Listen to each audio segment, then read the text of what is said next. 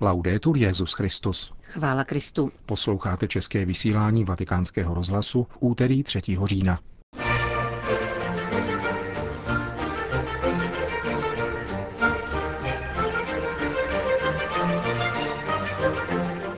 Sám do Jeruzaléma. Takový titul dal vatikánský deník Loservatore Romano dnešnímu rannímu kázání papeže Františka v kapli domu svaté Marty.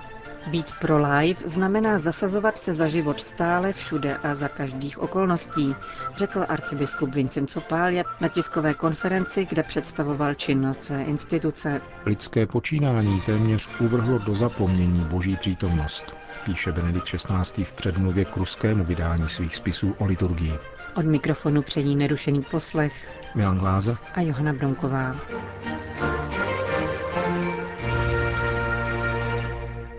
Zprávy vatikánského rozhlasu. Ježíš se vydal se svými učedníky na cestu do Jeruzaléma, protože se přibližovala doba, kdy měl být vzat z hůru. Tak začíná dnešní evangelium, které naráží na blížící se pašie a kříž. Ježíš, poznamenal papež v úvodu své dnešního mílie při raní Eucharistii v kapli domu svaté Marty, se proto pevně rozhoduje jít do Jeruzaléma, bere sebou své učedníky a sděluje jim, co se stane. Jenom jednou si dovolil v Getsemanech prosit otce, aby mu tento kříž odňal. Chceš-li, odej mi ode mne tento kalich, avšak ne má vůle, ať se stane, ale tvá. Je poslušný otcově vůli. Rozhodný a poslušný. Nic víc. A tak až do konce. Pán vstupuje do trpělivosti. Stává se trpělivým. Je příkladem cesty.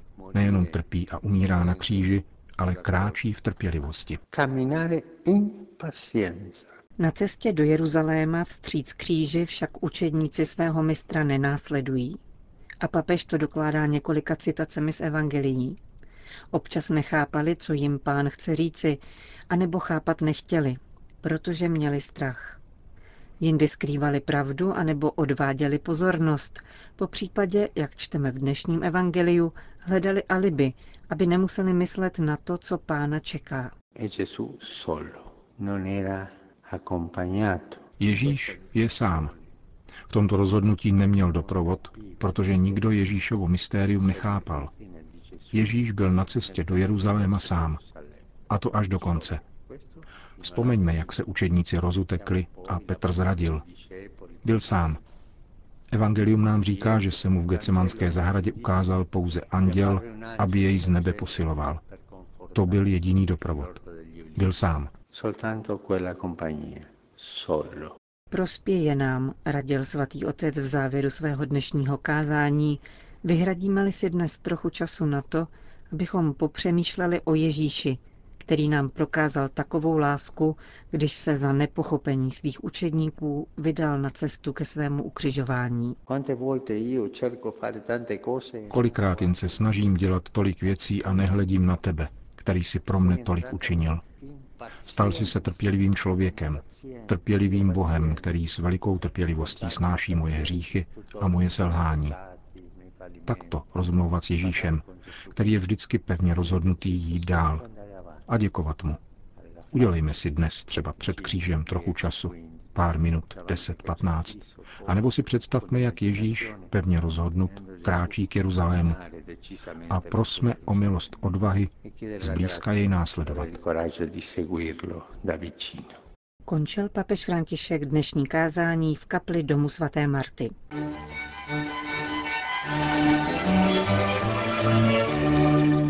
Vatikán. Být pro-life neznamená pouze chránit život nenarozených dětí, nýbrž zasazovat se za život stále, všude a za každých okolností, tedy také mezi migranty, nemocnými lidmi a odsouzenci na smrt. Prohlásil předseda Papižské akademie pro život arcibiskup Vincenzo Paglia, když v tiskovém středisku svatého stolce seznamoval s činností své instituce.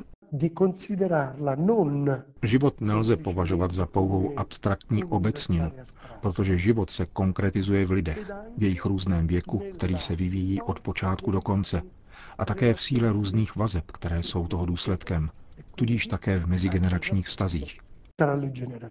Akademie nedávno prošla obnovou v rámci reformy římské kurie a po schválení nového statutu do ní papež František jmenoval 45 nových akademiků ze 37 zemí, tentokrát již na pětileté období a nikoli k doživotnímu členství.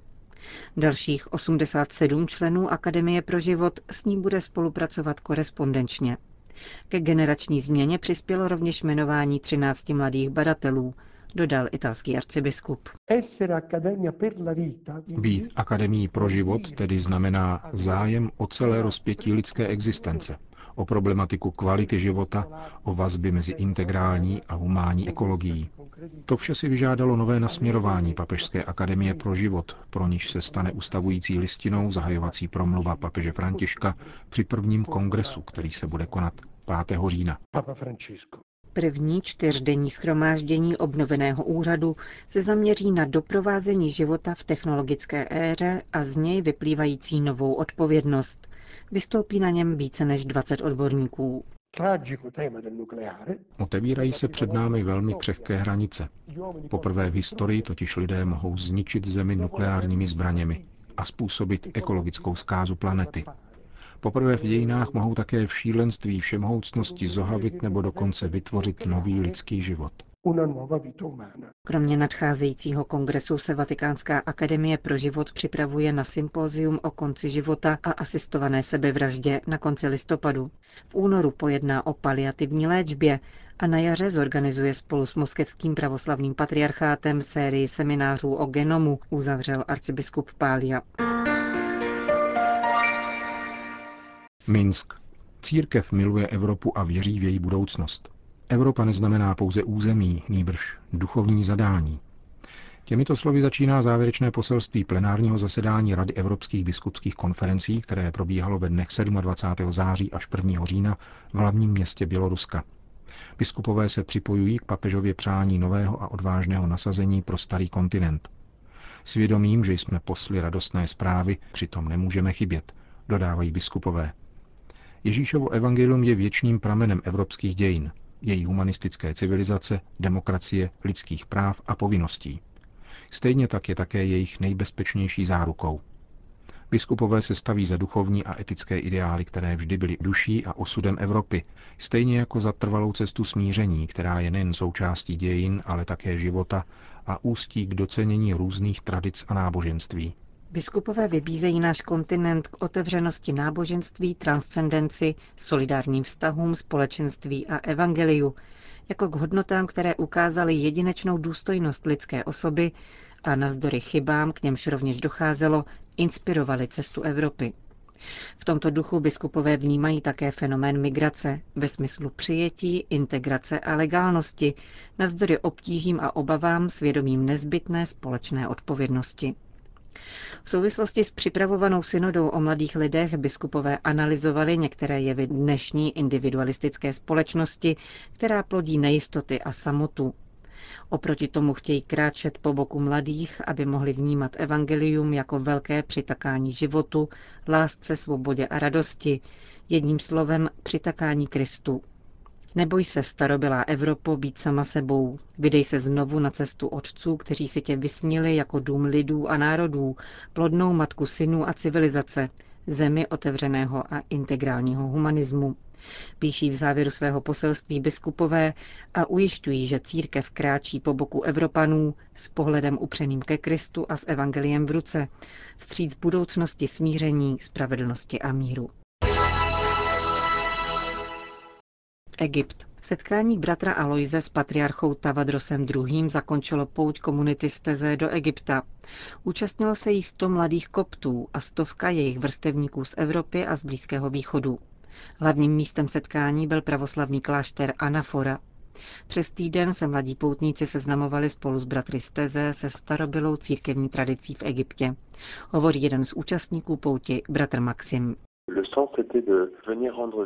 Cílem akce byla návštěva koptské pravoslavné církve. Přáli jsme si ovšem, aby neměla formální ráz v podobě návštěvy bratra Aloise u patriarchy Tavadrose, níbrž aby to bylo setkání mladých lidí.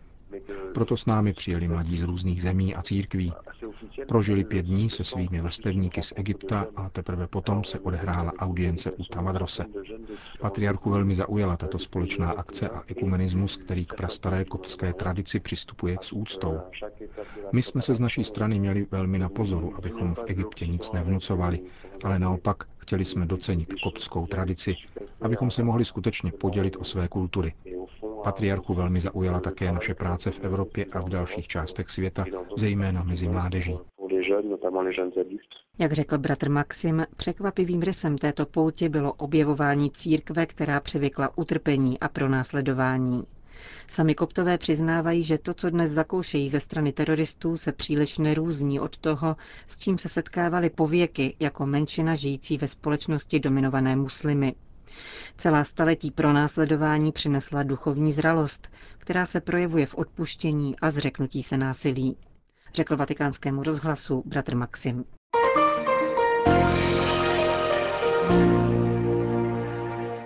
Metropolita Hilarionu, představitel odboru Moskevského patriarchátu pro vnější vztahy Ruské pravoslavné církve, navštívil koncem září papeže Františka a emeritního papeže Benedikta XVI. a předal jim výtisk 11. dílu souhrného vydání spisů Josefa Ratzingera Benedikta XVI. věnovaného liturgii. Teologie liturgie vyšla v ruském překladu péčí Moskevského patriarchátu. Iniciativa je plodem vědecko-publikační spolupráce vydavatelství Moskevského patriarchátu, Mezinárodního združení Sofia Idea Rusa Idea Europa, Mezinárodní akademie Sapiencia et Scientia, Vatikánského knižního nakladatelství a Vatikánské nadace Josefa Ratzingera Benedikta XVI. Emeritní papež napsal k tomuto ruskému vydání zvláštní předmluvu, kterou datoval na liturgickou památku svatého Benedikta a kterou vám v plném znění přinášíme. Před službou boží se nesmí dávat přednost ničemu. Těmito slovy svatý Benedikt ve své řeholi stanovil absolutní prioritu bohoslužby před každou jinou mnižskou činností. To nebylo ani v mnižském životě tak docela samozřejmé, protože podstatným úkolem mnicha byla také zemědělská a vědecká práce. V zemědělství, řemeslnictví a školství se zajisté mohly vyskytnout časné požadavky, které se mohly jevit jako důležitější než liturgie. Vzhledem k tomu Benedikt, tím, že přisoudil prioritu liturgii, jednoznačně vyzdvihnul, že v našem životě má prioritu Bůh. Jakmile je slyšet znamení k hodince, mnich nechá všeho, co měl v rukou a spěchá co nejrychleji k službám božím, uvádí benediktínská řehole. Zdá se, že v povědomí dnešního člověka nemají věci boží a liturgie žádnou naléhavost. Lze ovšem tvrdit, že mnižský život je v každém případě cosi jiného než život lidí ve světě. A to je samozřejmě správné. Priorita Boha, na kterou jsme zapomněli, však platí pro všechny. Není-li již důležitý Bůh, mění se kritéria, která určují, co je důležité. Člověk odstavením Boha podrobuje sebe sama nátlaku a stává se otrokem materiálních sil, což odporuje jeho důstojnosti. V letech, která následovala po druhém vatikánském koncilu, jsem si znovu uvědomil prioritu Boha a božské liturgie. Pomílené chápání liturgické reformy, široce rozšířené v katolické církvi, vedlo stále více k tomu, že byl upřednostňován aspekt vzdělávací, vlastní aktivita a kreativita. Lidské počínání téměř uvrhlo do zapomnění boží přítomnost.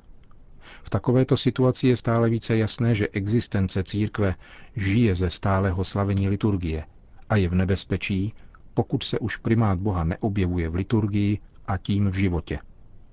Nejhlubší příčinou krize, která otřásla církví, je zatemnění této priority Boha v liturgii. To všechno nevedlo k tomu, abych se věnoval tématu liturgie šířeji než v minulosti, protože jsem přesvědčen, že opravdová obnova liturgie je zásadní podmínkou obnovy církve. Podstata liturgie je ovšem přes všechny rozdíly mezi východem a západem v zásadě jedna a tatáž.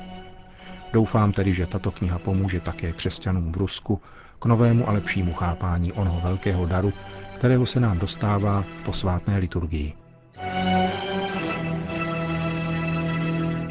Tolik emeritní papež Benedikt v předmluvě k souhrnému vydání svých spisů o liturgii v ruském jazyce.